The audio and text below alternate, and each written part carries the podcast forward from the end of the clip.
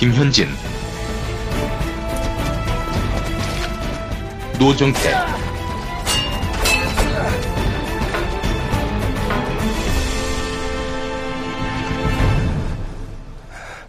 맹정전 안녕하세요. 김현진의 맹장전 두 번째 시간입니다. 원래 이거를 첫 하러 갈 생각이었는데 약간의 스케줄 조정이 있었어요. 그러니까 저희 팟캐스트 청취자 여러분들께서는 빨간 마티즈안들을 떠올려 주시기 바랍니다. 그리고 지금은 매우 더워요.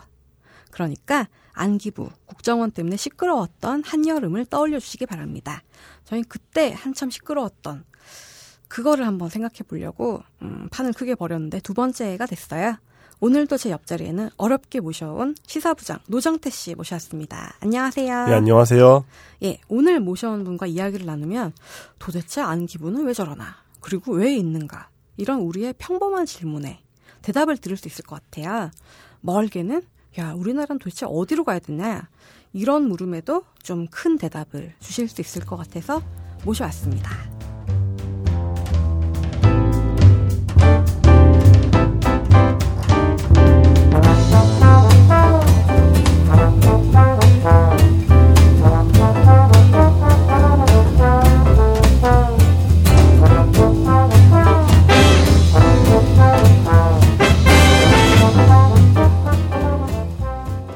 남자 중에 남자를 모셔왔습니다. 저한테 아 50살 차이 정도는 극복할 수 있지 않는가 하는 심각한 고민을 하게 만든 남자.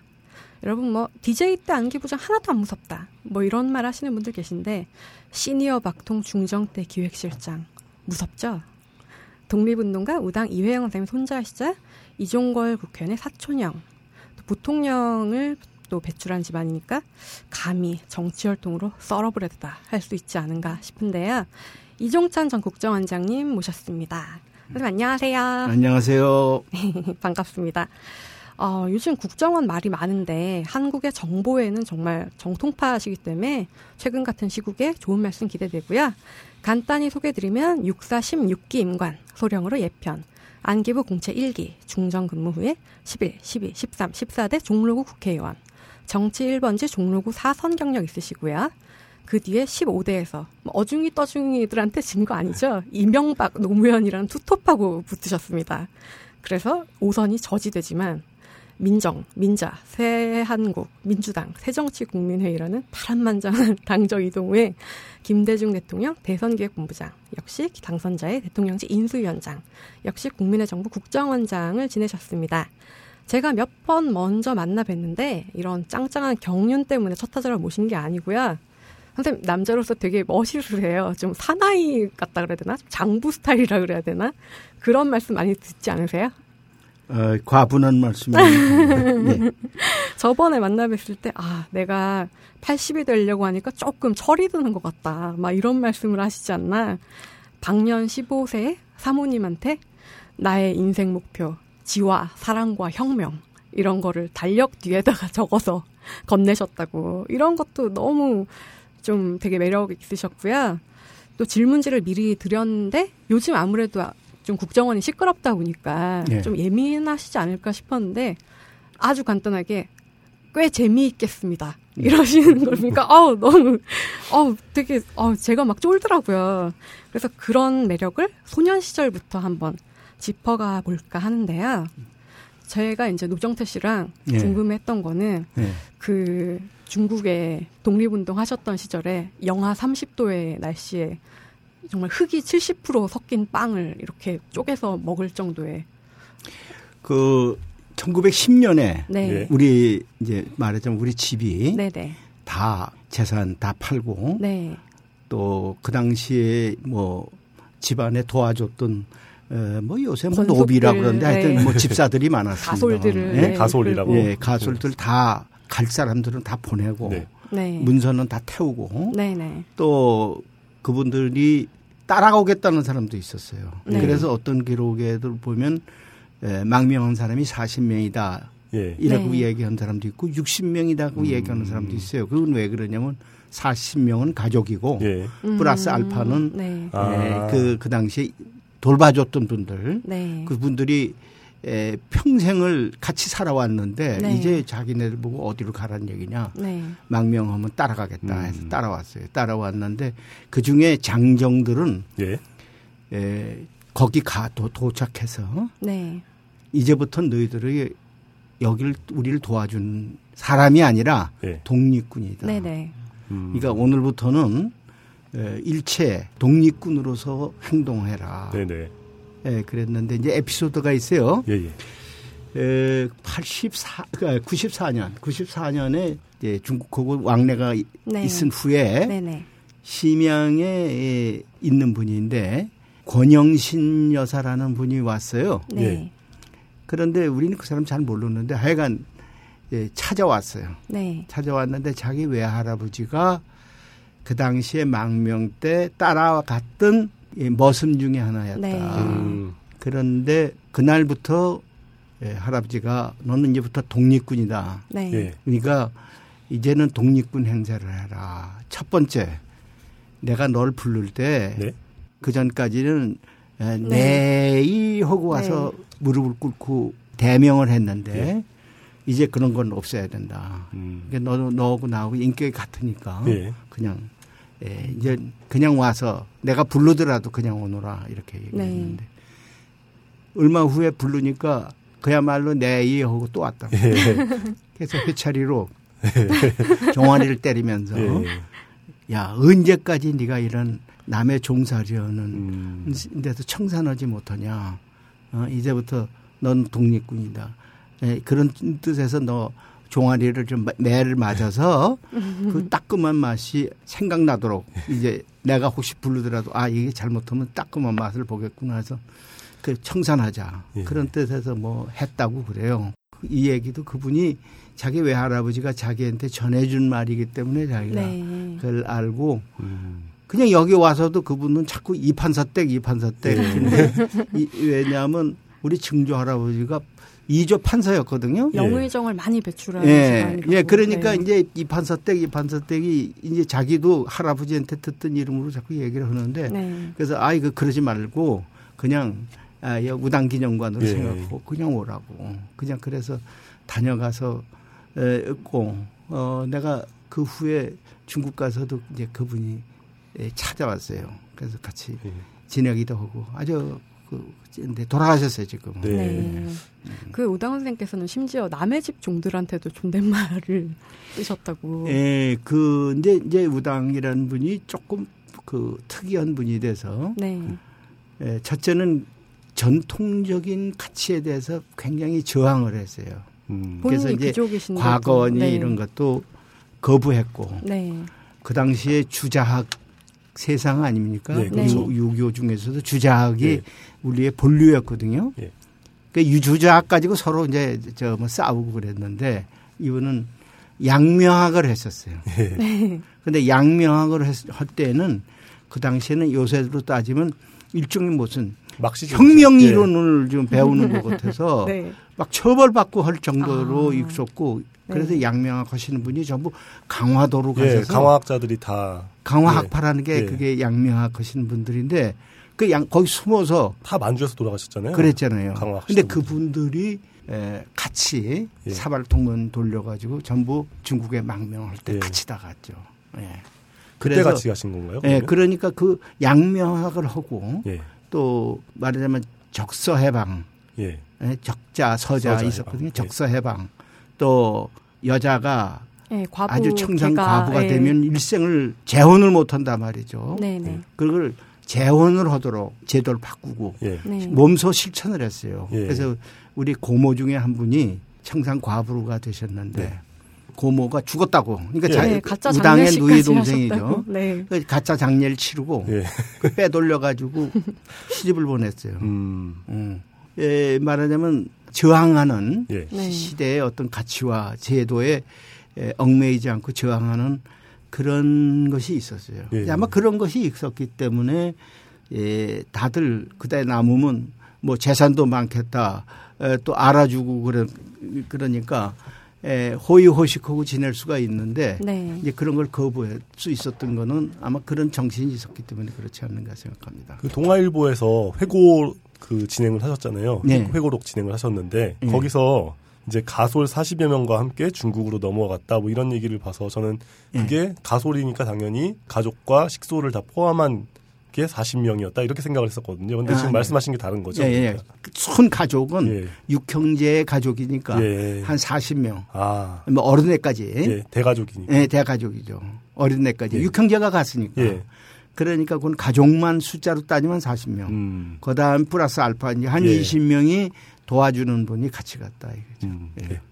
그리고 또 방금 얘기를 들으면서 정말 재밌었던 게 너는 더 이상 종이 아니다라고 해방을 시켰는데 이제 예의를 하니까 회초리가 회초리가 나오잖아요. 이게 참, 참 이게 역설적이다. 음. 너는 지금부터 네 인생의 주인인데 네 인생의 주인 행세를 못 하니까 나한테 내가 회초리를 때려서 맞아라. 줄게. 그쪽을 맞고 예. 그 이제부터 혹시 네가 주인인 상황을 잊어버리면은 예. 아이 회차리가 있구나 하는 걸 기억하도록 예. 그러니까 예, 이게 자극이죠. 주인됨이라는 게 참 묘한 것이다라는 생각이 방금 말씀하시는 거에서 듣- 그렇죠. 예. 그러니까 에, 제가 그 후에도 여러 가지 이 제도를 바꾼다는 게요. 예. 에, 무슨 꼭 군대에서 뭐 우양우 그러면 그 바로 오른쪽 가고 좌양자 그러면 좌로 가고 이렇게는 안 됩니다. 네. 이 제도나 관습이나 문화나 어, 이런 것이 상당히 변화하는데 시간이 걸려요. 예. 근데 그거를 모르고 혁명하면은 금세 네. 예, 의식이 달라진다고 네. 생각하는 건 나도 한때는 그런 생각을 했는데 그게 바로 그- 그, 게 바로 사랑 혁명. 예, 예. 그게 그거는 아니더라. 예. 아, 제도나 이런 것이 바뀌어지는 거는 역시 오랜 시간을 두고 가는 거다. 예. 이렇게 생각하게 됐습니다. 그 저희가 애초에 궁금했던 거는 정말 그 어렸을 때 중국에 계실 때 예. 정말 엄청난 배고픔을 경험하셨는지 그게 좀 궁금해요. 예, 배고픔도 배고픔이지만은 네. 그 중국 사람들이 아이들이 예. 네. 동네에서 나도 친구들하고 다투고 때리기도 하고 이제 막 이렇게 매 맞고 이제 그러잖아요. 네. 그러면 이제 부모들이 나온다고요. 네. 어, 왜 우리 애 때렸냐고. 네. 와서 그냥 내 뺨이라도 한 대 때리거나 종아리를 때리거나 이러면 네. 괜찮을 텐데 딱 뭐라 그러냐면 왕꼬노라 할 수 없군 이거는. 그게 뭐냐면 망국노라 이게야. 아. 그러니까 나라를도 없는 노예 같은 네. 놈들이라 너희들은 할 수가 없구나, 뵐수 없구나 하는 그 경멸 음. 그것이 가슴에 아주 이렇게 탁 와 닿았어요. 네. 아, 왕, 그걸 중국말로 왕권노라고 그러는데, 망국노라고 그래요. 예. 이제, 이제 이게 중국 한문으로 쓰면. 네. 이게 나라를, 나라 망한 놈들. 나라를 망한 놈들. 예. 예, 이, 이 마, 망나니들, 나라도 없는 이뭐 망나니들. 이- 잡것들 이거를, 뭐 이를 이런 얘기하는 거네요. 거예요. 네. 어, 이, 이, 그러니까 이, 이렇게 쌈이나 하고 남의 아이 때리기나 하고 그러는 거지. 뵐수 없구나 하는 음. 이런 그 경멸인데. 열시 천대 뭐 이런 예, 그게. 네. 제일 이렇게 야, 우린 진짜 이게 언제 가야 이 저런 소리를 안 듣나 하는 그런 어, 것이 있었는데 에, 사실은 8.15 해방되고 나서 예. 네. 제일 즐거운 게 아, 그냥 왕꼬는 소리는 안 듣겠다. 네. 어? 음. 저 정부가 서- 들어서진 않지만 나라는 일단 찾았다. 네. 네? 이런 것이 예, 아주 그 큰 변화란 변화죠. 네. 어, 그래서 배고픈 것도 배가 고팠는데 그건 뭐 다 이제 뭐 전쟁할 시기에 다 배고픈 거니까 우리는 그냥 없는 대로 그냥 살았지만은 인간적인 경멸 네. 예, 이거는 지금까지도 그게 아주 이렇게 네. 가슴에 박혀서 예. 남아 있거든요. 그래서 네. 이제 그런 것이 아마 아마 심각했을 것 같아요. 그러니까 이제 해방이 온 다음에 중국에서 살고 있었던 다양한 그 당시 조선 사람들이 있을 거 아니에요. 네. 그 중에서 조선으로 돌아간 사람도 있고 안 돌아간 사람도 있을 텐데 주저 없이 그냥 일단 귀국의 길을 택하신 거죠. 예, 그렇죠. 근데 우리는 이제 에, 독립운동 가족이니까 예. 사실은 뭐 어린 마음에도 예. 약간 우리는 이제 우대박 받을 것이다 하는 예. 그런 에, 기대 같은 것이. 있었죠. 네. 에, 우리는 할아버지가 임정, 예, 임시정부에도 참여를 했고 예. 뭐 네. 투쟁했고 또 그 투쟁하는 특사도, 예. 동안에 에, 뭐 감옥에 우리 숙부님은 상해에서 붙잡혀 가지고 그 당시에 서울로 압송돼 가지고 예. 저 재판 받아갖고 광주 형무소에 있었어요. 네. 아. 그러니까 해방되고 나서 이- 석방. 예, 석방이 됐거든요. 네네. 이제 말하자면 그런 그 에, 데서 우리는 일종의 예, 유공자다 하는 네. 그런 의식은 있었어요. 음, 네. 네네. 그 어린 마음에도 아, 우리는 당연히 우대받을 수 있다 하는 그런 네. 생각이 있는데 어, 사실 돌아보니까 뭐 그런 건 하나도 없었단 네. 말이죠. 네. 하나도 없고 사실은 굉장히 어려운 시절을 보냈죠. 그 선생님의 집안이 계속 사람들한테 회자되는 게 그런 노블리스 오블리제를 실천한 집안이다. 그런 걸로 사람들이 좀 많이들 존경을 하잖아요. 근데 근데 그건 요새 얘기죠. 아 그렇습니까? 네. 네. 왜냐하면 어제 독립기념관장하고 있는 분이 윤주경 씨라고 그분이 네네. 누구냐 윤봉길 의사의 손녀예요. 네네. 어. 근데 그분이 텔레비전에 나와서 대담을 하는데 여학교 다닐 때 굉장히 외로웠다고 그래요. 네. 왜냐하면 옆에서 친구들이 수근수근 대면서 쟤뭐 놀지 마. 할아버지가 독립운동 하셔서 어? 그런 아. 분이래. 아, 그, 그래서 왜 이래 따돌림을 받았다. 네. 그래서 자기가 자기 집안 얘기를 가급적 안 하는 것이 친구하고 가까워지게 아, 지는 것이다. 그러니까 해방되고 여러 가지 그 사회의 변천상에 따라서 그 독립운동하는 것이 우대받는 게 아니라 오히려 짐이 됐던 그런 시대가 시절이 있었습니다. 사실 그게 정확하게 네. 어떤 그 그림이 그려지지가 않아요. 그러니까 지금 젊은 세대 입장에서는 음. 왜냐하면 뭐 우리는 성장할 때부터 이제 뭐 독립 유공자 이렇게 뭐 계속 버스 정류장에도 포스터 붙어 있고 네. 뭐 이런 것만 보고 어, 자랐으니까. 그거 그 이전 시대에 예. 내가 고등학교 다니고 그럴 때는 에, 그 그런 얘기를 잘못하면은 왜 이래 좀 별난 사람들이다 이렇게 찍혔었던 시대가 있었어요. 근데 이승만 때도 이제 어쨌건 반공과 이 반일이 국시였는데 예. 그러면 독립운동을 했다는 것은 이제 말하자면 그 당시에 더 반일 분위기가 컸잖아요. 사실 지금보다. 이승만 대통령이 비난받는 이유가 뭐냐 하면은 예. 에, 반공한다는 입장에서 예. 과거에 친일했던 사람들 경찰, 예? 네. 군인 이 사람들을 그냥 다 그냥 새로 탄생되는 대한민국 정부의 간부로 다 중용을 해버렸단 말이죠. 예, 예. 그러니까 독립운동 하셨던 분들이 전부 밀려가지고 어디 뭐 관청에를 들어갔습니까? 군에를 들어갔습니까? 경찰에를 들어갔습니까? 그러니까 오히려 시대가 역현상이 났죠. 한 가지 예를 들게요. 제가 육살 시험을 봤어요. 네. 근데 구술 시험을 보려면 이제 추천장이 필요합니다. 예. 그 추천장을 에 어떻게 써 있느냐면 중앙청의 국장 이상, 음. 군의 장군 이상의 연서 두 사람 이걸 받아와라 이렇게. 그럼 예. 그냥 친일파랑 친해야 예. 네 되겠네요. 근데 사실 친일한 분들은 네. 제가 아는 사람이 없으니까 네. 옛날 광복군 하셨던 민영구 제독이라는 분이 예. 있습니다. 예, 제독이에요 그 당시에 제독 해, 해군. 예. 그다음에 김관호 장군이라는 분, 그 광복군 하신 분이에요. 예.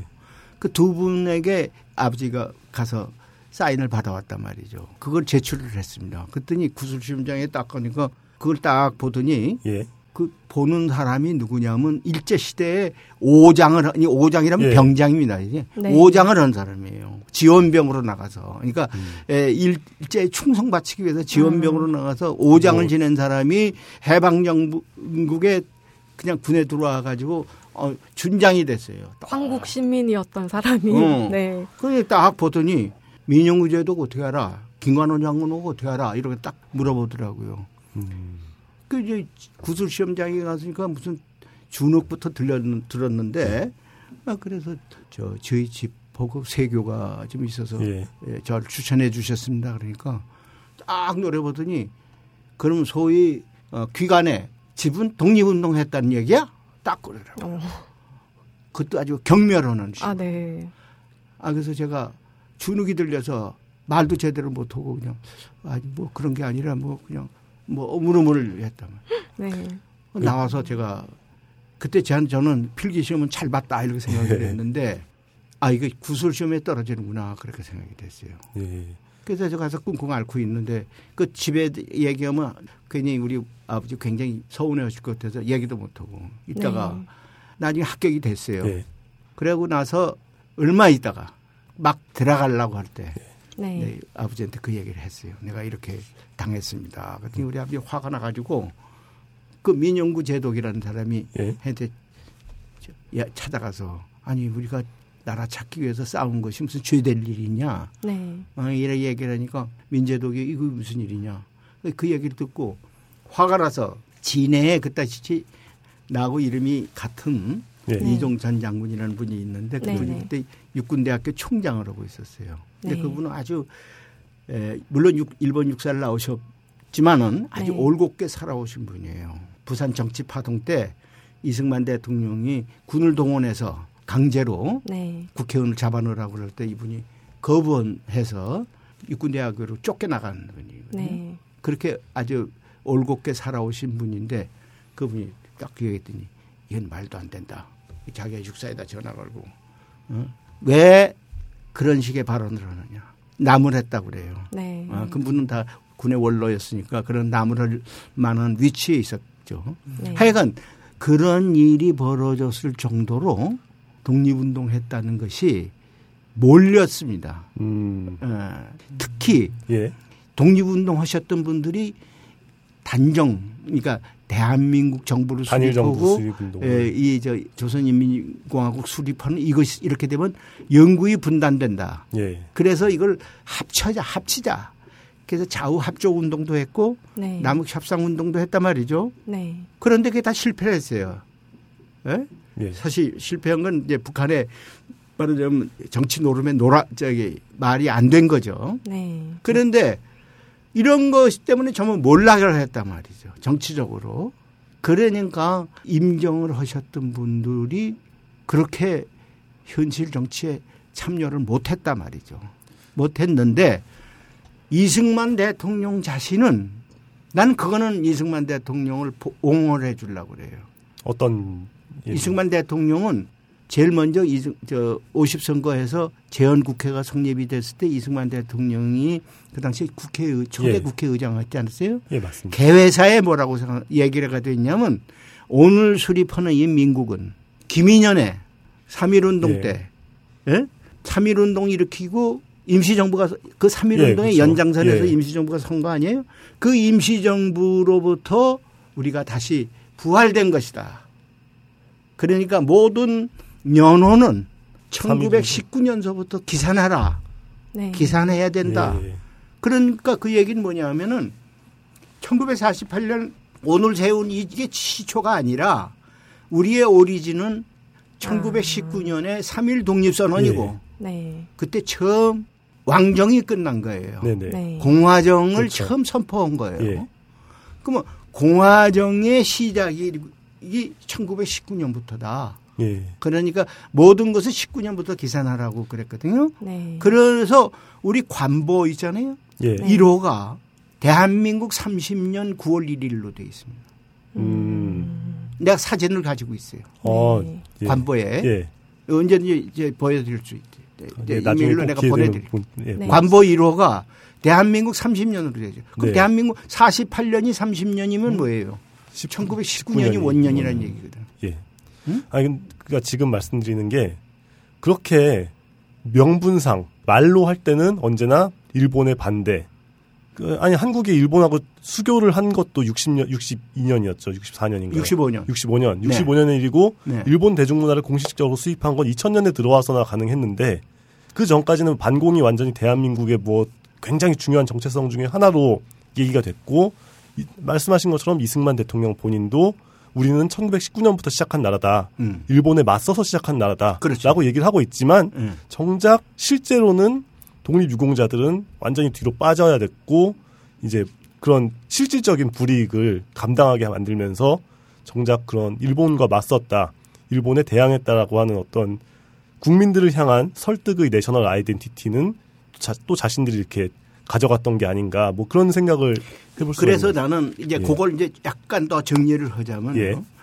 어, 이승만 대통령은 그런 생각을 했는데 네, 아다시피 이승만 대통령은 미국에서 독립운동을 했기 때문에 예. 에, 이 임정의 초대 대통령이었지만 이 미국에 가서 활동을 했기 때문에 네. 임정 세력을 장악을 못했단 말이죠. 그 임정 세력이 이제 김구 주석이야 이걸 들어왔단 말이죠. 근데 이분들이 말하자면 단정 수립을 반대를 한 거란 말이에요. 예. 그런데 그 단정 수립을 반대한 것에 대해서 나는 그 김대중 대통령하고 여러 번 이 역사 논쟁을 했는데 네. 그분의 생각과 내 생각이 좀 같은 게 뭐냐면 통일 정부를 수립하려고 노력한 건 좋은데 안 되니까 예.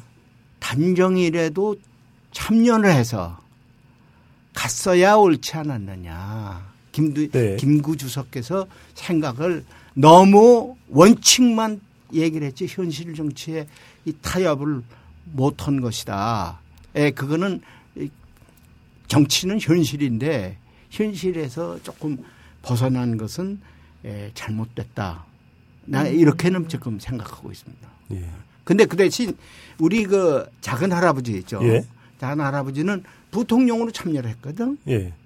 그러니까 그분이 백범 김구주 작가한테 여러 번 설득을 했거든요. 예. 남북 협상하는 것까지 좋다. 네. 그 우리 그런 노력을 하자.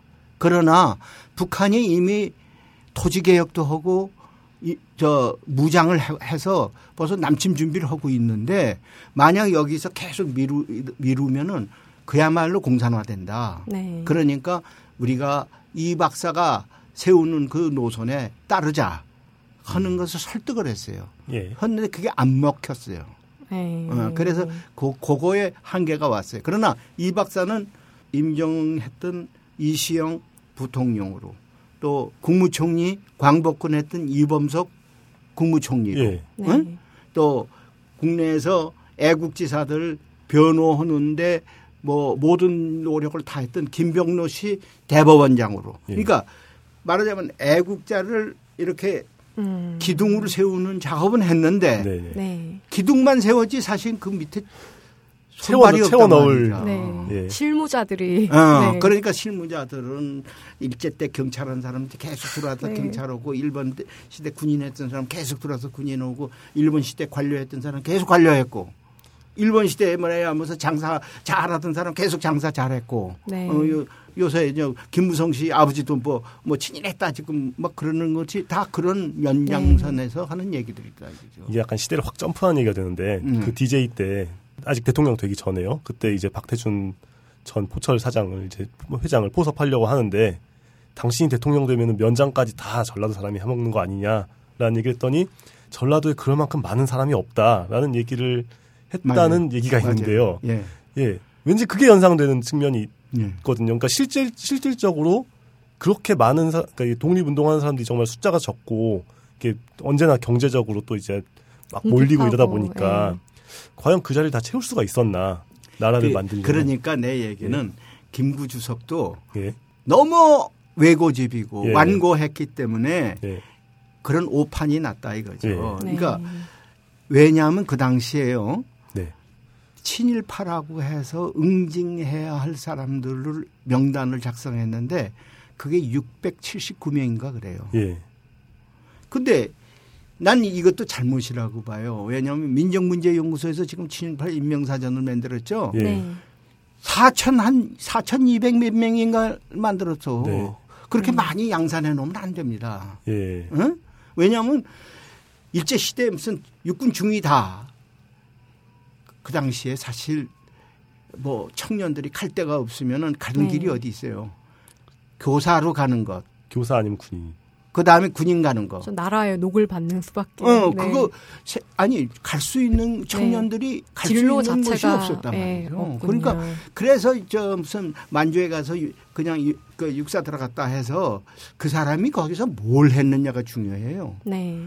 장교했다는 게 중요한 게 아니라 거기서도 오장이라도 예. 헌병의 보조 노릇하면서 아주 악질적으로 음. 애국지사들 데려다가 고문하고 네. 막 뭐, 말하자면 단죄했던 그런 사람들 많습니다. 그 제 계급에 따라서 이것이 그게 아니라 그 사람이 그 당시에 그 무슨 행동을 했느냐를 조사를 해서 그걸 악질 친일파로 몰아 해야지 어, 육군 중이 다. 예. 어, 무슨 뭐 고시 받, 합격한 사람 다 이러면 이거는 너무 이게 선을 그어놓고 하는 거니까 나는 군수했다고도요. 내가 윤길중 선생 어, 참 오래 모셨지만요. 예. 윤길중 선생 같은 분은 일제 때 본인이 그야말로 검정 시험 봐가지고 네. 고문 파스했어요. 네. 그래서 강진 군수를 했습니다. 네. 명군수를 했거든. 예. 네. 응?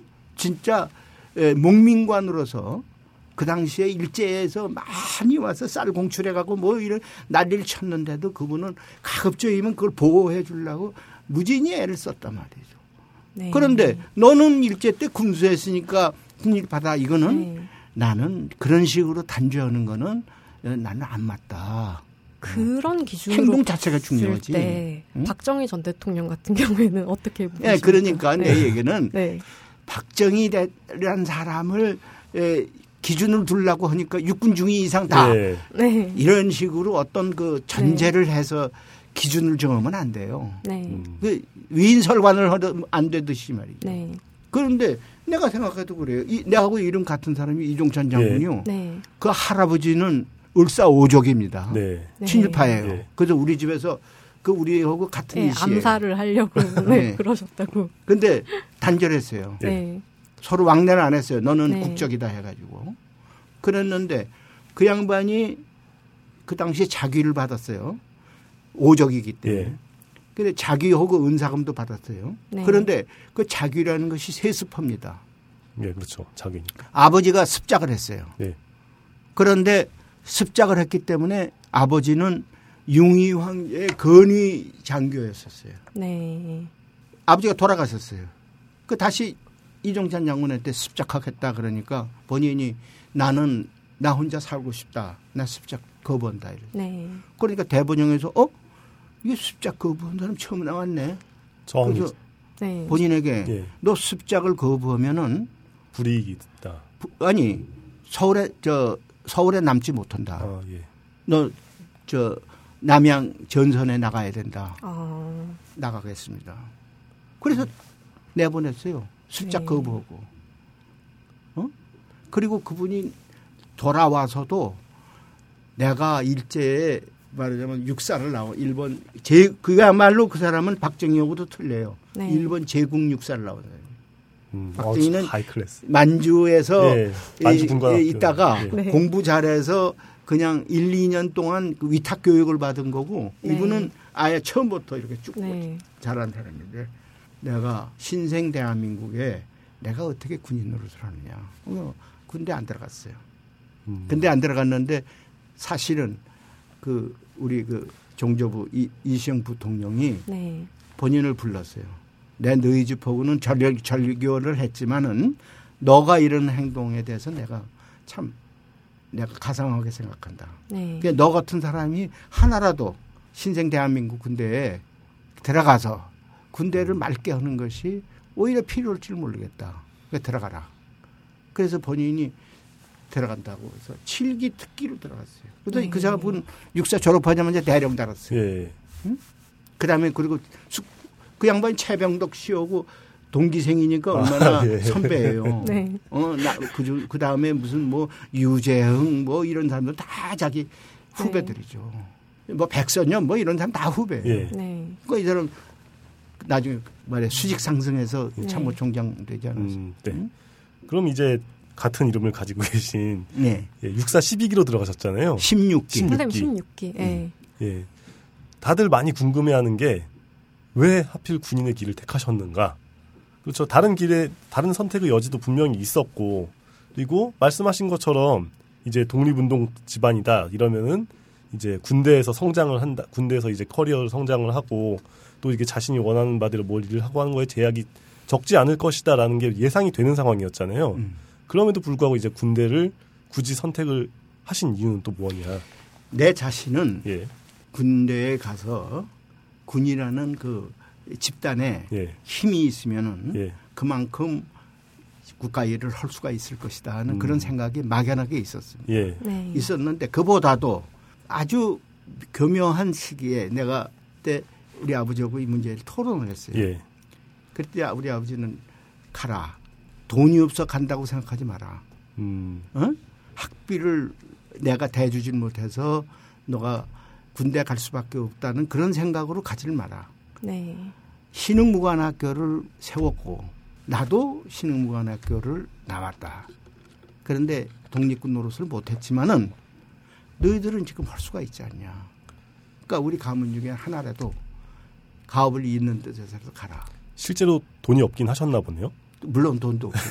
그러나 뭐 그렇다고 해서 무슨 뭐 우리 그 당시에 뭐 아르바이트도 하고 뭐도 하고 그러니까 대학을 못 보낼 정도는 아니었다. 어, 얼마든지 이제 자립해서 갈 수는 할 수는 있었겠죠. 예. 네. 어, 어렵지만은 고학을 하실 고학을 하더라도 네. 대학을 갈 수는 있었겠죠. 또 실제로 내가 서울대학교 역사학과에 저 지원서를 냈어요. 예. 음, 갈까 말까 했어요. 네. 네. 공부도 되게 잘하셨나 봐요. 그 그랬는데 네. 어, 그 그래서 아 그럼 가겠다 했는데 가서 사실은 조금 아 내가 와서 군이라는 것이 이렇게 내가 생각했던 군이 아니었구나 하는 음. 실망은 또 많이 했어요. 예. 역사학과 지원 동기는 무엇이었나요? 아니, 나는 원래 예. 예, 옛날부터 역사를 좋아해서 예. 이 역사 역사책을 많이 보고 그러니까 음, 예, 역사학과를 지망을 한 거, 했- 했는데 예, 무슨 특별히 역사 그냥 공부하고 싶어서 사실 역사 그러니까 둘 다 소신 지원인 셈이죠. 말하자면 육사나 예, 아니면 예. 서울대 역사학과나. 예. 음, 그리고 한 해 또 이런 풍조도 있었어요. 내가 육사 들어갈 때는 처음 예. 이승만 대통령의 이인자인 이기붕 씨 아들이 예. 나하고 그 사람은 서울고등학교를 나오고 나도 경기고등학교를 나왔는데 네. 서로 알아요. 예. 꼭 이, 이강석이가 아 육사 간다 그러니까 그냥 그 당시에 아, 서울 시내에 네. 있는 고등학교 학생들이 야 육사가 이게 새로운 길인가 보다 해서 네. 와 그래서 그때 우수한 사람들이 많이 들어갔어요. 또 그때 육사가 되게 커리큘럼이 좋았다. 그 당시 다- 다른 한국의 대학들보다 훨씬 교육이 좋았다. 뭐 이런 얘기도 있긴 있더라고요. 미국에서 웨스트 포인트를 모방해서 이제 선진 교육을 막 시켜줬다. 뭐 이런 예, 얘기도 예. 있고 예, 맞나요? 공, 학 교육을 시켰죠. 예, 공학, 공학, 예. 엔지니어링 예, 말씀이시죠? 엔지니어링. 공학. 그러니까 에, 육사를 졸업하면 공학 이사 예. 아, 자격을 줬습니다. 아, 예, 예, 아, 공학사요? 예. 예, 공학사. 어. 그러니까 이제 재건의 시대에 육사를 나오면 뭐라도 할 수 있다. 이런 예, 게 그렇죠. 있었던 거죠. 그러니까 그런 것도 있었어요. 그러니까 예. 여러 가지 요소가 뭐 한 가지가 아니라 여러 가지 요소가 네. 아, 이, 이거는 국가를 올바로 세우는 데는 역시 군에 들어가서 군을 똑바로 하면은 국가가 설 수 있다는 그런 어떤 그 기대 이런 것이 아마 작용을 됐겠죠. 음, 네, 소령으로 예편을 하셨잖아요. 네. 그 동기는 국가안전기획부에 공채를 하시기 위해서 예. 그런데 이제 다시 얘기를 예. 이어 네. 잇자면은 어 내가 이제 중이 돼 가지고 있는데 예, 국가재건 최고회의 5.16 혁명이 나서 네. 국가재건 최고회의에 유원식 장군이라는 분이 그 독립운동 하셨던 유림 선생의 아들입니다. 예. 네. 예, 유림 선생은 우리 집안하고 아주 가까운 동지 관계에 있었고요. 예. 근데 유림 선생은 또 아들을 완전히 절교를 했어요. 왜냐 아들이 일본 군대에 들어갔다 그래서 네. 예, 유림 선생이 그 아들은 내 아들 아니다 해가지고 네. 아주 절교를 했어요. 그러나 그 아들은 뭐냐면 유림 선생의 아들이라는 데 대한 굉장한 자부심을 가지고 있었어요. 어, 그런데 그분도 역시 군대를 안 들어갔다가 아버지가 너는 반역자야 막 네. 이렇게 나무라고 네. 그러니까 군대를 못 들어갔다가 아까 얘기한 이, 뭐 이시영 부통령이 네. 부자를 하회를 시키려고 그랬어요. 아. 어, 이제 이제 다 끝났어. 네. 이제 예. 다시 이제 부자 간에 잘 지내라 이렇게 했는데 그 유림 선생이 그분의 말씀을 잘 들었어요. 어. 맞아, 멘토야. 예. 그러니까 말 좀 잘하는데 이 부분에 대해서는 절대로 안 들었어. 아. 난 아들을 안 본다. 음. 예. 그래서 할 수 없어서 그 유장군을 아, 그, 그 당시에 예. 이원식이라는 사람을 불러가지고 군대 가라. 아. 어, 너는 지금까지 일본 군대 만주 군대에 있었지 않냐? 예. 가라. 어, 할 길을 가고 가서 다시 화해의 기회를 잡, 만들자. 그래서 보냈어요. 그래서 그래서 그 양반도 나이에 비해서 굉장히 늦게 들어갔어. 군대에 들어갔어. 네. 음. 예? 근데 그분이 박정희 대통령하고 박정희 대통령도 일찍 들어갔으면은 괜찮았을 텐데 이 양반도 무슨 소학교 선생으로 예, 다시 맞아요. 갈래다가 네. 에, 방황하다가 이기로 들어가서 늦었단 말이죠. 네. 자기 동기생들은 막, 막 음. 승승장구할 때 자기는 준장 이랬었단 말이죠. 그러니까 이런 사람들이 또 군대 내에서 소외되고 네. 배짱이 맞게 돼 있잖아요. 예. 그러니까 이분들이 이렇게 하나의 그룹을 만들어서 이게 혁명의 주체가 된 거라. 네. 어?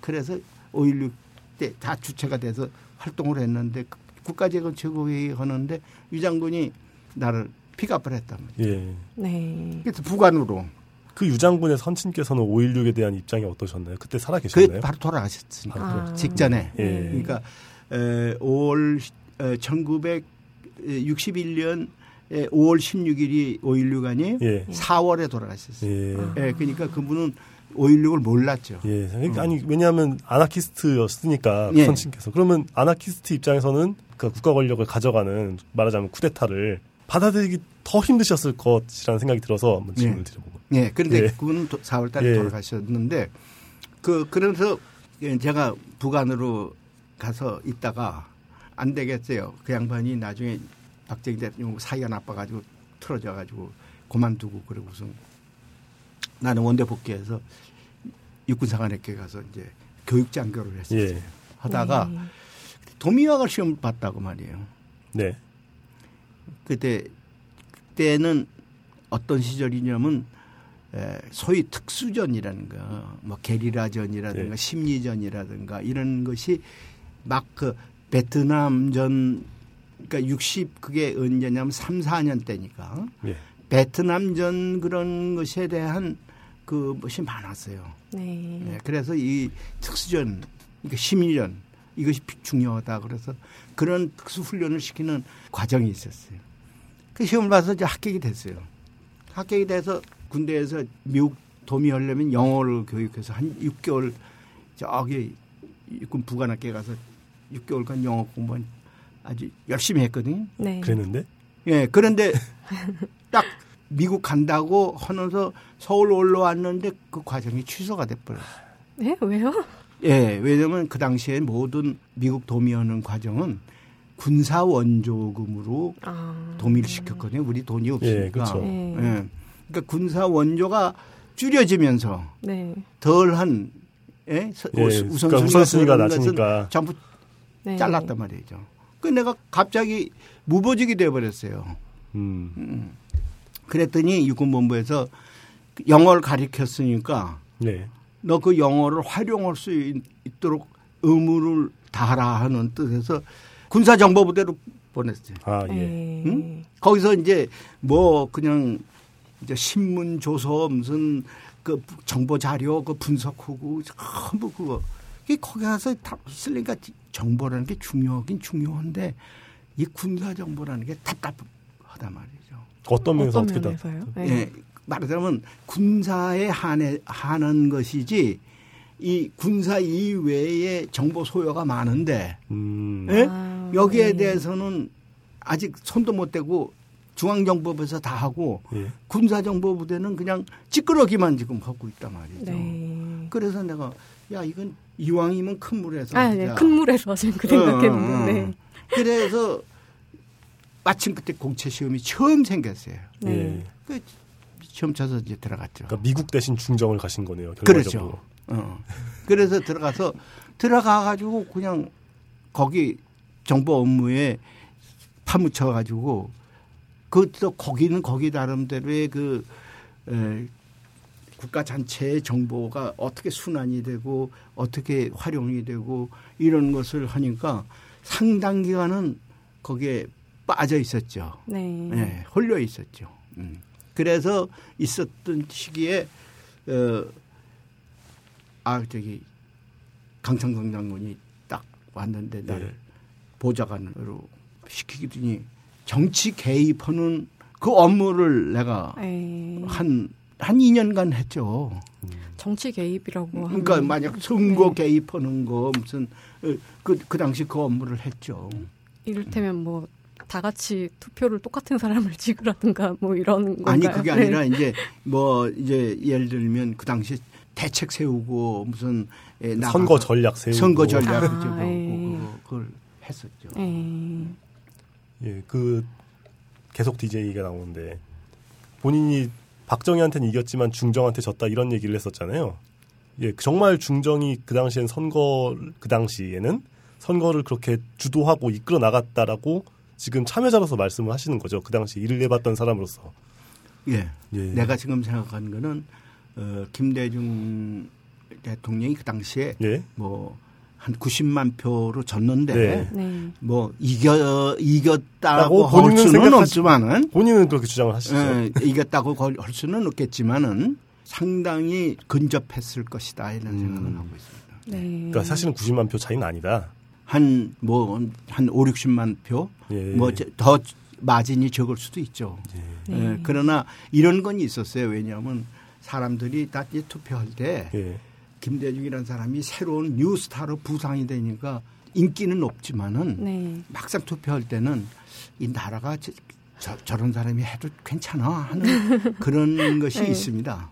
그걸 보수라고 하면 보수고 어? 앞으로 그것이 더 심해집니다. 예. 네. 지금 저 어, 새정치금 저 민주연합이 정신을 못 차리고 있는데 그 동안에 그 사람들하고 참 같은 솥에 밥 먹었기 예, 때문에 그렇죠. 내가 충고하고 싶은 건데 지금 정신을 못 차리고 있어요. 왜 정신을 못 차리느냐?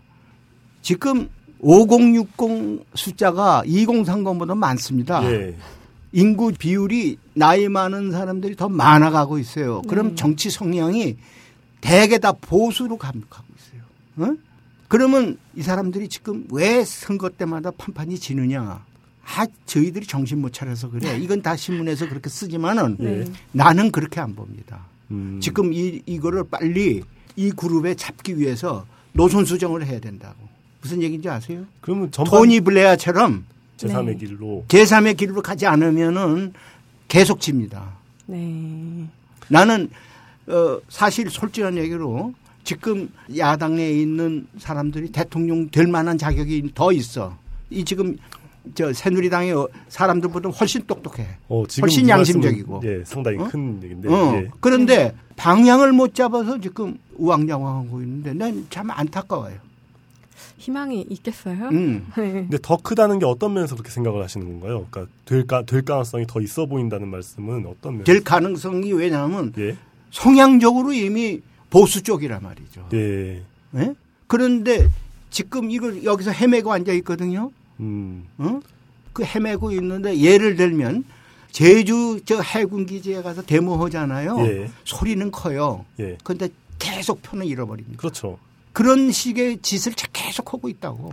그래서 나는 정말 전략가가 없다. 이렇게. 아, 전략가가 어, 없다. 어. 예. 제가 지금 선생님의 의지를 꺾으려는 말씀이 아니라 음. 이 방송의 청취자들은 음. 이제 야권에서도 좀 어느 정도 진보적인 좌적인 성향이 큰 사람들이 많이 듣긴 하거든요. 그러니까 이제 그분들한테 뭔가 아니다. 당신들이 바라보는 세상과 실제 정치가 돌아가는 게 다르다라는 말씀을 더 해주시면 해주실수록 많은 사람들이 더 듣고 각성의 계기가 될 수 있을 거라고 아니 생각합니다. 내가 진정으로 충고하고 싶어요. 예. 나는 사실 솔직하게로 예.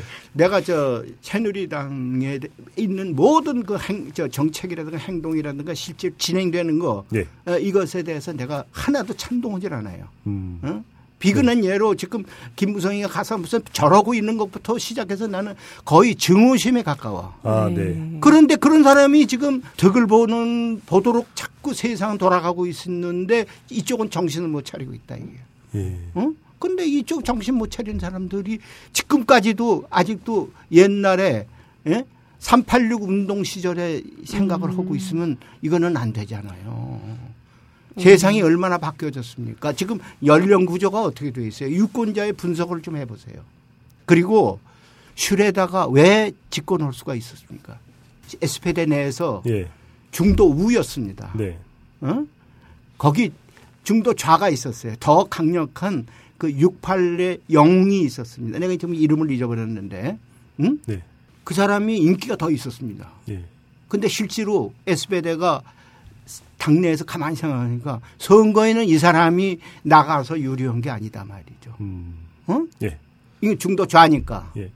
그러니까 중도 우인 슈레다를 선택을 했어요. 그래서 슈레다가 집권을 했습니다. 그래서 슈레다가 집권을 하면서 만든 구조가 메르켈이 그대로 지금 집행하고 있어요. 그래서 독일의 지금 경제가 건강한 겁니다. 왜 이런 것을 지금 자꾸 얘기하느냐.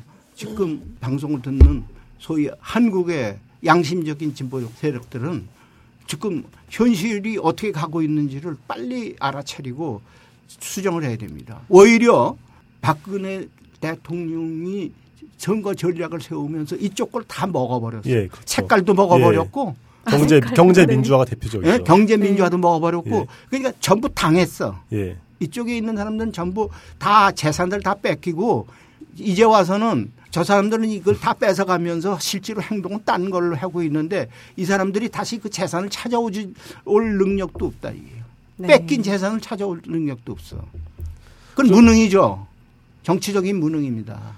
그럼 이렇게 한번 생각을 해볼 수 있을 것 같은데요. 그러니까 지금 말씀하시는 어떤 그런 야당의 그러니까 좀 더 좌 성향이 강한 쪽에서는 최근 이제 많이 이제 거론하는 이슈가 국정원에서 그 빨간색 마티즈 폐차를 왜 이렇게 빨리 시켰느냐 뭐 이런 종류의 이 어떤 세부적인 미스테리를 파고드는 경향이 되게 크고 뭐 우리는 그러니까 그런 종류의 이슈 파이팅이나 여론몰이에 대해서 별로 부정 별로 긍정적으로 생각하지는 않으실 것 같은데요. 국정원 자체에 대한 평가와는 별개로 내가 핵화 문제도 얘기를 할게요. 예. 난 안철수가 지금 위원장이 됐는데 예, 예. 저 사람은 앞으로 대통령 되기를 포기한 사람 같아. 어. 아, 예? 그래요? 예. 예. 안철수가 그런 식으로 행동하면 저 중도 보수적인 사람은 아, 쟤별수 없군. 음. 좌빨이구나. 뭐 예, 이렇게. 간다. 네. 왜? 안철수가 대통령이 되려면은 예. 핵화라는 건 필요하다. 예. 이거부터 전제해서 얘기를 해야 돼. 음. 핵화는 인권을 침해하는 것 같다부터 시- 전제를 시작하면은 이건 시- 안 돼요. 예. 왜냐? 오바마가 어떻게 얘기를 했습니까? 오바마는 NSA 해킹에 대해서 필요한 것이라고 얘기를 하고 있죠. 그렇죠. 예. 대통령이 되려면은 이건 필요한 것이다. 다만 불법적인 것만 막겠다. 이런 자세로 나가야 돼요. 그런데 지금 안철수 입장은 뭐냐면 거기 있는 건 다 불법이다. 네. 실제로 통신비밀보호법이 10년간 지금 잠자고 있습니다. 국회의원들이 지금 태업을 하고 있어요. 왜 저런 불법이 나오는 줄 아세요? 법을 정비를 안 해줬어요. 어떤 게 불법이고 어떤 게 해야 될 일이다. 음. 이걸 정비를 안 해주니까 그러면 저 국정원에 있는 사람은 참 밥 먹고 놀니까? 아, 그 많은 저 정보비를 쓰면서 밥 먹고 놀고, 놀라고 시키는 거예요? 일을 시키면 법적으로 너희들은 이 일은 해라. 네. 요 일은 하지 말아라. 이거 교통정리를 해 줘서 딱 제시해 주고 이제부터 불법이면 너희들 네. 완전히 가중처벌이다. 이렇게 해 줘야 되지. 지금 법을 안 만들어 주고 있어요. 10년 전 법입니다. 이 통신 기기가 얼마나 발전이 됐습니까? 예. 네. 그렇죠. 어? 예. 그런데 이러면 이 법에 현실적으로 법이라는 걸 만들어 가지고 요런 건 하지 말라, 요건 허라 이런 교통 정리를 해 줘야 하는 것이 국회 아닙니까? 국회가 지금 그 거기에 대해서 손을 안 대고 있는 건 태업이죠. 음. 태업을 하고 있는 거예요. 그러니까 안철수가 앉아가지고 이 태업이라는 분위기 있어서 자기네가 어떻게 해야 되는 것은 얘기를 안 해주고 전부가 불법이다. 그렇게 되면 전부가 불법이 되죠. 해킹이 어떻게 전부가 불법입니까? 북한에서 쳐들어오는 걸 막, 막는 걸 다 불법이라고 그러면 그럼 우리는 어떻게 막습니까? 경찰에게 총을 줬어요. 예. 어? 총 쏘는 게 다 불법이라고 그러면 그 경찰은 총은 괜히 줍니까? 음. 그러니까 한정하는 이런 이거를 다 만들어줘야 돼요. 근데 문제는 지금 핵- 국정원 해킹 이슈에서 안철수 의원 정도가 야권에서 그나마 가장 중도 내지는 오른쪽에 가까운 입장이고 그거보다 더 왼쪽으로는 제가 아까 마- 말씀드린 것처럼 뭐 이렇게 뭐 마티즈의 미스테리라든가 뭐 아니면은 번호판 색깔이 다르, 다르다든가 뭐 이런 종류의 굳이 표현하자면 되게 많은 썰들이 이렇게 양산이 되고 있단 말이죠. 그리고 거기에 야권 정치인들의 많은 수가 또 이렇게 끌려다니는 것도 사실이고요. 아니, 나는 안철수가 예. 그를 끌고 가야 생각을 해야죠. 음. 그렇지 않다. 예. 내가 알고 보니까 예. 이건 이렇고 예. 요거는 불법이고 요거는 앞으로 우리 국가가 유지하기 위해서는 이거는 필요한 것이다. 음. 응? 그러니까 이만한 것을 우리가 만들어 주자. 지금 요거는 불법으로 아예 한정시키고 이걸 기능 못하게 만들자. 이거를 안철수가 할 수 있죠. 안철수 그 얘기를 안 하는 건 뭐예요? 태업하겠다는 얘기 아닙니까? 이 그냥 그 사람들에게 비유 맞히는 얘기지. 그게 안철수 같이 아는 사람이 그런 얘기를 하면 안 되잖아요. 음. 네. 나는 실망했습니다. 예. 지금 어. 알면서 태업하고 있다라고 생각하시는 난? 실망했어요. 네. 왜냐? 지금 해킹이라는 것이요 얼마나 지독합니까? 예, 그렇죠. 나는 이걸 고정 간첩이라고 봅니다.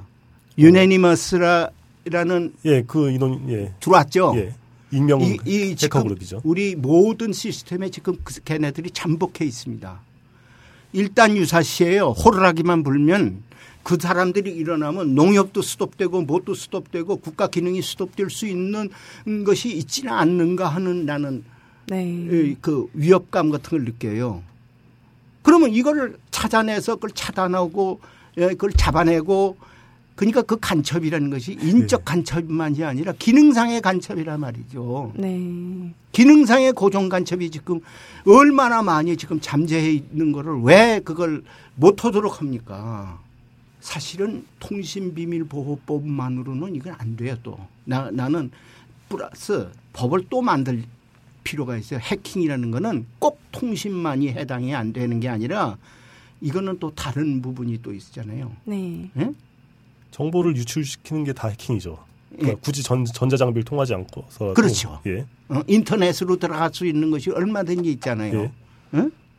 그러니까 내 얘기는 통신비밀보호법은 통신비밀보호법으로 딱 만들고 해킹이나 이런 것에 관한 법을 또 만들어야 돼요. 지금 그만큼 발전이 돼서 법을 계속 만들어서 이 합법적인 활동을 뒷받침을 해줘야 돼요. 예, 그 말씀에 원론적으로 동의하는데 약간 음. 함정 질문처럼 들릴 수 있는 질문을 드려보고 싶은 게 말씀을 듣다 보니까 그러면 지금 국정원 해킹 건은 예. 제도 내지는 시스템의 오류로 발생한 문제라고 보는 게 더 맞다고 보시나요? 아니면은 인사와 정권의 국정원 운영 방침 때문에 생긴 문제라고 보는 게 더 맞다고 보시는 건가요? 에, 양자가 다 있을 수 있어요. 예. 양자가 다 있을 수 있는데 내가 나는 예. 전자만을 야당에서는 전자를 빨리 해소를 해줘야 후자 문제도 해소가 된다. 아, 그러니까 후자의 그 방점을 찍지 말고 예. 아예 어, 거론 안 하는 것도 방법일 수 있다고 생각하시나요? 그러면 어, 그러니까 정부로서는 정권의 문제로 예, 들고 정권의 않는 것이 문제로서도 아마 시작을 했을런지도 몰라요. 예. 어? 그러나 어쨌든 현 상황에서는 후자의 문제가 중요하니까 후자를 정리를 함으로써 전자를 완전히 불법화시키는 그러니까 업무의 우선순위는 어떻게 되냐 전자부터 시작을 하라 이게요. 음. 그런데 그걸 갖다가 만약에 새정치민주연합이 이번에 이거 보니까 난 이거 이제 박지원이가 전곡을 찔렀습니다. 뭐라고 했나요? 뭐라고 그러냐면 예. 아 이제 그만하자. 이게 지금 더 이상 나가면은 예. 여기에 대해서 모든 것이 노출이 돼서 우리의 약점이 세상에 더 드러나면은 안보상에 더 큰 문제가 생긴다. 네. 그만하자. 박지원이가 왜 이래 어른스럽다고. 이런 얘기하는 게 야당에서 박지원이 유일해. 네. 그런 쪽으로 국가 운영 전체에 대한 얘기를 이제는 민, 저, 새정치 민주연합에서 해야지 다음에 집권했을 때 사람들이 아, 너희들의 생각을 우리가 이해를 하겠다. 너희들이 믿을만 하다. 너희들이 해도 큰 혼란이 없다. 그런 신뢰감을 지금 줄 텐데요. 그런 예. 아니 않고 그냥 이렇게 하는 거는 나는 이게 짚고놓고 점점 멀어져 가는 거야. 선생님 아까부터 계속 하시는 말씀이 독립운동부터 쭉 실질적, 현실적, 실용적 이런 가치를 굉장히 중요하게 생각하시는 것 같는데 네. 제대로 이해한 건가요? 아니 네. 나는 네, 사실은 적어도 정치에 관한 하는 네, 이상만 쫓아서 정치가 되는 것이 아니더라고. 네. 내가 살아온 역시 종로의 사선. 아니, 아니 내가 저 살아온 걸 보니 네. 보고 아 우리 저 독립운동 하셨던 분들이 왜 빛을 못 보고 네. 왜저 그냥 역사에 말하자면 유물로 남았나. 네. 그래서 나는 안타깝게 생각하는데 그 안타까운 상당 부분이 그분들이 너무 현실 정치에 발을 들여놓지 않는 네. 바람에 생긴 것이다 이게요. 손도 좀 더럽히고. 김구 주석도 네, 예. 네. 내가 존경하는 분이지만은 나는 김구 주석을 존경하는 분이지만은 네. 현실 정치하고는 거리가 아니다. 예. 음. 왜냐하면 이시영 부통령이 굉장히 현실적인 분입니다. 네. 예, 아까 말씀하신 그 군 인재를 끌어오는 음. 그런 거 내가 그래서. 예. 백, 남산의 백범 동상 세울 때 이시영 동상을 이제 세우는 문제가 내가 제기를 했어요. 예, 예. 네. 그런데 장소를 어디다 하느냐? 그 당시 연보현 시장은 아 좋은 장소 다 마음대로 골라서 해주겠다. 네. 나는 굳이 백범의 맞은짝에다 세워주시오 했어요. 음. 네. 그랬더니 거기는 아주 부- 좀 불편한 장소예요. 아 왜 거기를 해필하느냐 네. 그래요. 그래서 내가 아니다. 백범의 얘기를 백범이 이라고 주장을 하고 있어요. 네. 이거를 멘토로서 설득하실 수 있는 분은 성자다. 그러니까 음. 마주 세워서 이거를 하나의 모양을 만들자. 음, 어떤 대화의 모델로. 음, 네. 그래서 백범이 이렇게 주장한 그 네. 성전이 이렇게 설득하는 네. 모양이 돼 있어요. 동상이 네. 지금. 그러니까 선생님께서 이상적으로 생각하시는 정치는 누군가는 주장하고 누군가는 설득하고 경청하고 이런 건데 지금 그런 게 근데 근데 그것이. 네. 그것이 너무 우리 김대중 대통령이 참 현명한 분인데 네. 절대로 반보 이상 앞서가지 말아야 했어요. 아. 응? 왜냐 네. 뭐 국민이 알아는 듣지만은 현실이 못 따라가는데 그걸 따라가라고 할 수가 없잖아요. 내가 이종걸의 원내대표가 됐을 때 예. 나한테 인사를 하러 왔길래 내가 그래서 내가 딱 너한테 부탁한다. 김대중 대통령의 그, 그 원내 전략을 항상 기억하라. 그 양반 절대로 장외 투쟁을 안 해요. 네. 효력 있는 투쟁만. 어? 네. 장외 투쟁을 하려고 된- 막 와서 와서 들어왔어요. 예. 네. 좋다. 찬동한다. 그 대신 장외 투쟁만 계속 할 수 없지 않냐. 천막만 계속 쳐서 치고 있을 네. 수 없지. 우리는 국회의원이야. 국회의원은 뭐야? 국회의사당에 들어가야지. 응? 그러면 천막 치고 있으면서 의사당으로 나중에 들어갈 때 어떻게 모양을 갖추고 들어가느냐를 생각해 봤냐. 음. 어? 네. 그까지는 생각 못 했습니다. 지금 우선 나가서 이렇게 주장해야 돼. 무슨 소리? 그걸 생각하고 나가자.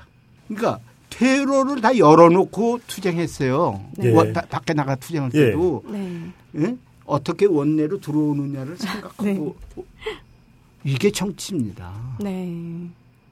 그래서 내가 그거 얘기했어요. 지금 껍빛하면 천막에 가서 쭈그리고 앉아고 국회의원이 그러고 앉아 있는데 예. 그게 국회의원이 하는 짓이 아니다. 국회는 음. 그 의사당을 지켜야 돼. 예. 국회를 떠나면은 그건 의회주의가 아니야. 그냥 아저씨. 그러면 이거 이건 정말 좀 어려운 질문일 수 있는데 그렇다면 지금 광화문에 천막이 있잖아요. 음. 어떻게 돌아가야 할까요? 저 넘어가 가지고 이제 퇴로를 빠지기가 좀 어렵게 만들어. 예, 지금 퇴로가 안 보이는 아주 상황이죠. 가는 사람마다 시민들이 저건 계속해서 야권의 네. 간표 요인이라고. 감표율. 감. 예, 네. 예. 줄어들 감. 예. 네. 왜 저렇게 하는지는 나는 그걸 이해를 못하겠어요. 그래서 우리 모든 것에 울분을 토하고 무슨 부르짖고 이거 다 좋아요. 예. 근데 그걸로 문제가 해결이 되느냐? 해결은 안 된다. 그러니까 나는 그러면 이제 시점을 어디로 잡냐?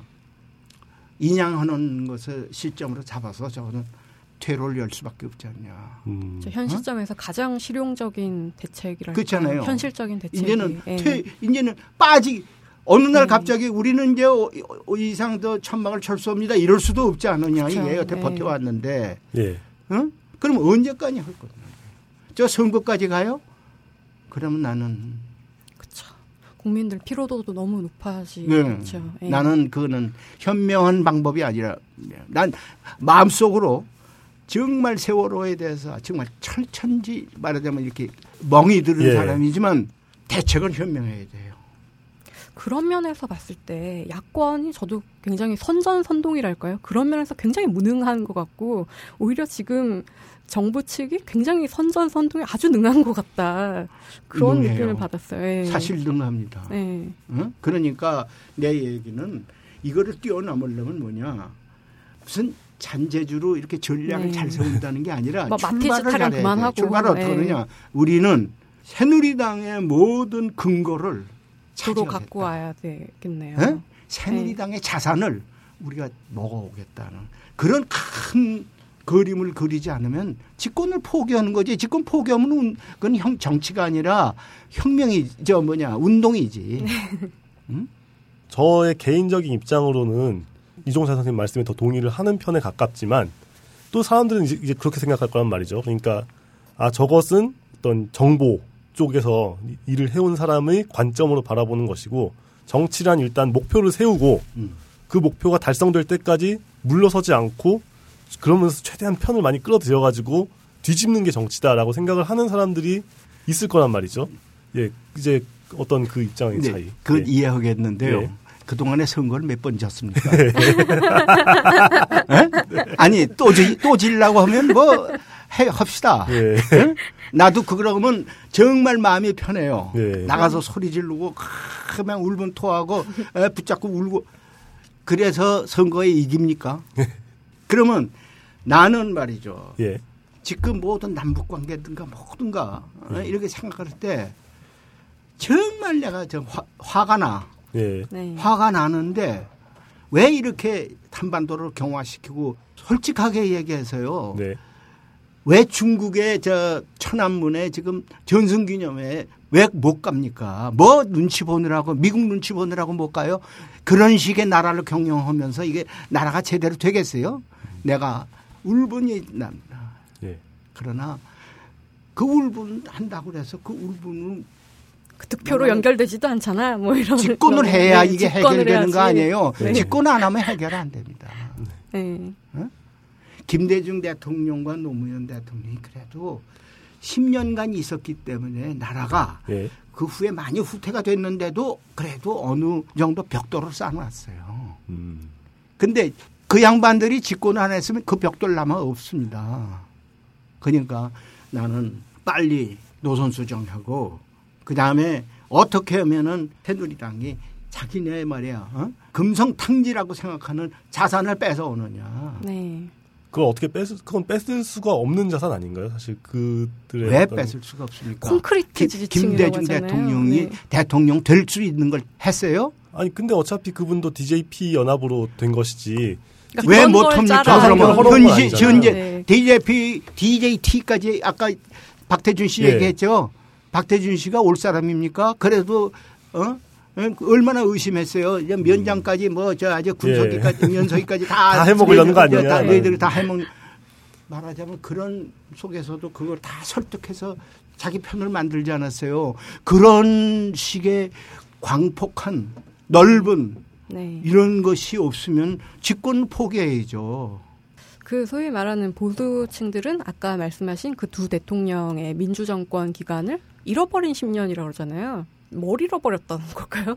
아무것도 그 사람들 그, 잃어버린 그, 게 없는 그, 것 그거는 같은데. 이제 저, 저 뭐냐 그 일종의 네. 예, 자기네들 정치 구호니까 거기에 네. 연 우리가 네. 일희일비할 필요 없고 네. 나는 역사를 진보시켰다 이렇게 봅니다. 네. 보는데 그 후에 후퇴가 됐어요 왜 이래? 굉장히 목고풍으로 들어가고 있어 정국이. 네. 네. 후퇴가 됐어요. 네. 그런데 솔직한 얘기예요. 후퇴가 된 게 뭐냐? 하나만 얘기할게요. 예. 북한이 핵무기를 일곱 개 여덟 개를 갖다 만들 시간을 줬지 않아요. 예. 네. 뭐 가지고 있다고 보는 게 합리적이죠. 어. 아니 시간을 허용해 줬잖아요. 네. 그때 그동안에 조금이라도 대화가 되고 타협이 되고 아예 이해해서 감시만 해도 그렇게 되지는 않았잖아요. 예. 응? 그러니까 오바마하고 죽을 죽이 맞았어. 그걸 만들도록 네. 시간을 허용했다고. 그러니까 내 얘기는 정말 정신 바짝 차려서 시간이 없어요. 예. 그렇죠. 내년에 총선거입니다. 이런 식으로 나가면요 총선거에 또 소수당입니다. 나는 무- 불을 보듯이 뻔히 봐요. 응? 그러면 어떻게 되느냐? 설계사 데려다가 성폭행이나 하는 국회의원만 계속 양산, 양산을 할 거예요. 어? 그, 그렇게 만들 겁니까? 사회를 그렇게 만들 겁니까? 좀 더 뭔가 이 울분을 가지고 정열을 가지고 뭔가 고민하는 국회의원들이 나오도록 만들어야죠. 태업 안 하고 일하는 국회의원들이. 예. 지금 이것이 예. 이, 난 그래요. 그러니까 그런 것을 아주 근본적으로 해킹이다, 저 통신비밀 보호법이다 이런 것도 야당이 우리가 집권 올 거야. 그런 입장에서 이걸 보, 보자 이거예요. 아, 통신비밀 예. 보호법, 요거 요건 합법화, 요거 요건 불법화. 딱 구분 교통정리 해가지고 딱딱 제시해줘요. 그러니까 장차 나라를 경영할 입장에서 생각을 해야 되는데 어, 아주 내가. 대통령이야. 예. 내가 대통령 될 사람이야. 내가 네. 집권당이야. 네. 그런 입장에서 입법을 하라 이게요. 예. 그러면은 국민들이 아 달라졌네. 음. 그러니까 반대로 말하면 지금은 집권하려는 의지가 있는 것 같지가 않다라는 말씀을 하시는 집권할 거잖아요. 의지가 없어요. 예. 그냥 소- 소리나 지르고 그 야당 반대나. 하고 어그 반대하고 그래가지고 그 약간의 흥분하는 국민들 박수 치는 걸로 만족하는 그런 정치만 지금 하려는 거예요. 집권을 할 꿈을 안 꾸고 있어요. 음, 집권한다는 것이 무슨 선전물 잘 만들고 무슨 뭐 프랭카드 잘 붙다, 갖다 붙이고 그런 것이 집권하는 거 아닙니다. 프로그램을 딱 만들어야 돼요. 근데 이제 프로그램대로 돌아가지 않는다라는 그러니까 프로그램이 왜 안 돌아갑니까? 국회의원들이 제 일을 해야죠. 지금 야권에서 가지고 있는 어떤 그 정신적인 머리에 걸려 있는 턱 같은 게 뭐냐면은 아 집권이라는 걸 해봤다. 우리도 해봤는데 안 되더라 뜻대로 막상 집권을 하니까 뭐 언론에서도 이렇게 막 허구한 날 난리를 치고 뭐 기업들도 말을 안 듣고 검사들도 말을 안 듣고 다 말을 안 듣네 뭐 이러면서 이제 제가 좀 약간 폄하하는 식으로 얘기를 하자면 정신적으로 좀 놓아버린 측면이 있어요. 좀 무력감 그러니까, 같은 예, 거. 무력감. 예. 아 해도 안 되네 같은 그런 종류의 무력감이 가득 차? 있다 보니까 네. 아 그래 이명박이 됐고 뭐 박근혜가 됐는데 아무튼 우리는 일단 욕부터 실컷 하고 볼 것이다 라는 그런 종류의 어떤 태도가 좀 상당히 만연해 있다라고 저는 생각을 하는데 나는 예 노무현 대통령이 잘못한 게 있어요. 왜 자신감을 가지고 프로그램을 안 만들고 대연정이나 얘기하고 자꾸 그랬느냐 이게야. 네. 음, 응? 네 자기가 자신감을 가지고 국가를 이런 식으로 경영을 하겠다는 딱 청사진을 가지고 이게 밀고 나갔어야지. 근데 그 청사진이 절대 어떤 그 무슨 그 특정 정파의 것이 아니라 전 국민의 것으로 호응받을 수 있는 프로그램을 만들고 나갔어야지. 연장이나 하자 그러고 자꾸 그러니까 아 저 사람들은 저 힘이 없는 사람들이구나 이렇게 전락이 됐다고. 응? 예. 근데 그거는 나는 비판하고 싶습니다. 예. 어. 그러니까 진막 이렇게 열성으로 노무현을 지지했었던 특히 음. 그 당시에 3, 20대 말 30대 초쯤이 되었던 그 젊은 유권자층들이 지금 대다수가 정치에 실망해서 이탈한 층이 되어 있어요. 많은 경우에 정신적으로. 그 이, 이- 이유가 뭡니까? 노무현 대통령이 그, 그 사람들을 만족할 수 있도록 바탕을 안 만들어줬다는 얘기 아닙니까? 그러니까 이게 닭이 먼저냐 달걀이 먼저냐가 되는데 이제 그분들은 그렇게 생각을 하는 거죠. 아니 막상 대통령까지 만들었는데 대통령식이나 됐는데 탄핵이나 당하고 이렇게 마지막엔 검찰한테 쫓겨서 비극적인 결말까지 나온다. 대체 우리가 정치를 통해서 바꿀 수 있는 게 뭐냐라는 식의 회의, 불만 그리고 어떤 어떤 의미에서 좀 넓은 의미에서의 공포감까지도 있다고 생각을 하거든요. 여기서 말하자면 일제 때 태어나 일제 때 태어나셔서 이렇게 살아온 관점으로 바라보는 거랑 저는 또 약간 뒷세대니까 약간 뒷세대가 바라보는 것과 이제 여러 가지로 시각이 다른데 어쨌건 이제 원론적으로는 그렇다라는 말씀이신가요? 아니면 현실적으로도 난국을 헤쳐나갈 수 있는 방법이 있다면 뭐가 있다라고 이렇게 말씀하실 수 있는 게 있나요? 나는 예, 새정치민주연합이 무슨 분당이니 뭐니 예. 이런 생각하지 말고 네, 딱 이제부터 집권 프로그램 만들자. 음, 응? 예, 우리는 우리가 지금 이제 여당이야. 예, 그러면 우리가 어떻게 할 거야? 딱 그걸 다 작업을 해가지고 내놓는 거예요. 국민에게 이, 이거 우리 이게 우리다, 우리 것이다. 슈레다가 그랬어요. 음, 그러니까 그런 그런 프로그램을 없이 그냥 에, 뭐 우리도 저 한번 기회를 달라 이건 안 돼. 그러니까 현실적인 근데 국가 경영 청사진. 김대 내가 네. 저 김대중 대통령을 모시고 있어 보니까 예. 그분이 말이야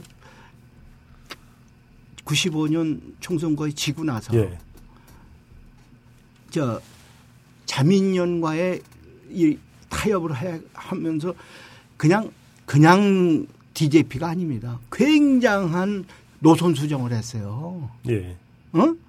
그럼 그때 그 노선 수정을 어느 정도 했느냐를 연구하는 사람이 없, 있어요, 없어요?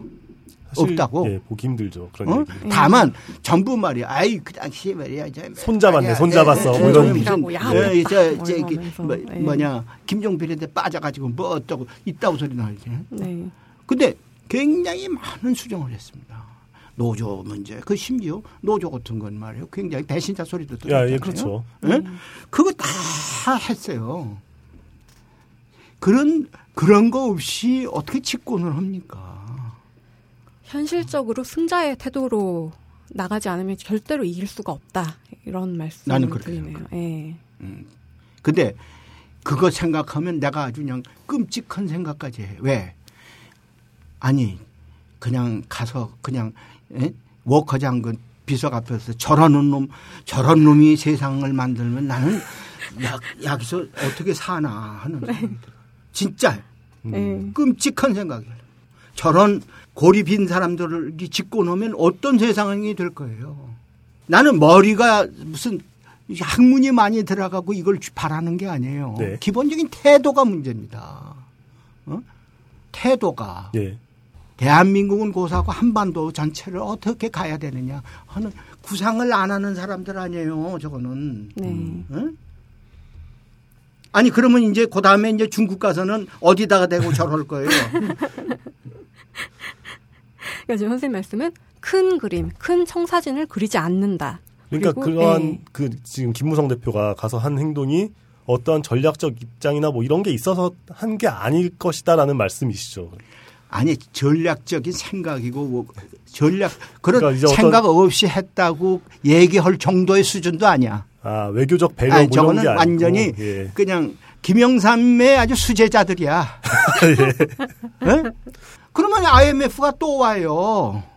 김영삼 시기에 IMF가 괜히 거저온 거 아닙니다. 예. 국제 정, 경제가 잘못돼 가지고 왔다고 자꾸 그저 거짓말을 하는데 아니에요. 나라 경영을 잘못해서 간 거예요. 뭐가 있었을까요? 결정적으로. 응? 결정적으로 나라 경영을 잘못한 게 있다. 한 가지만 얘기할까요? 예. 2부에서 계속됩니다.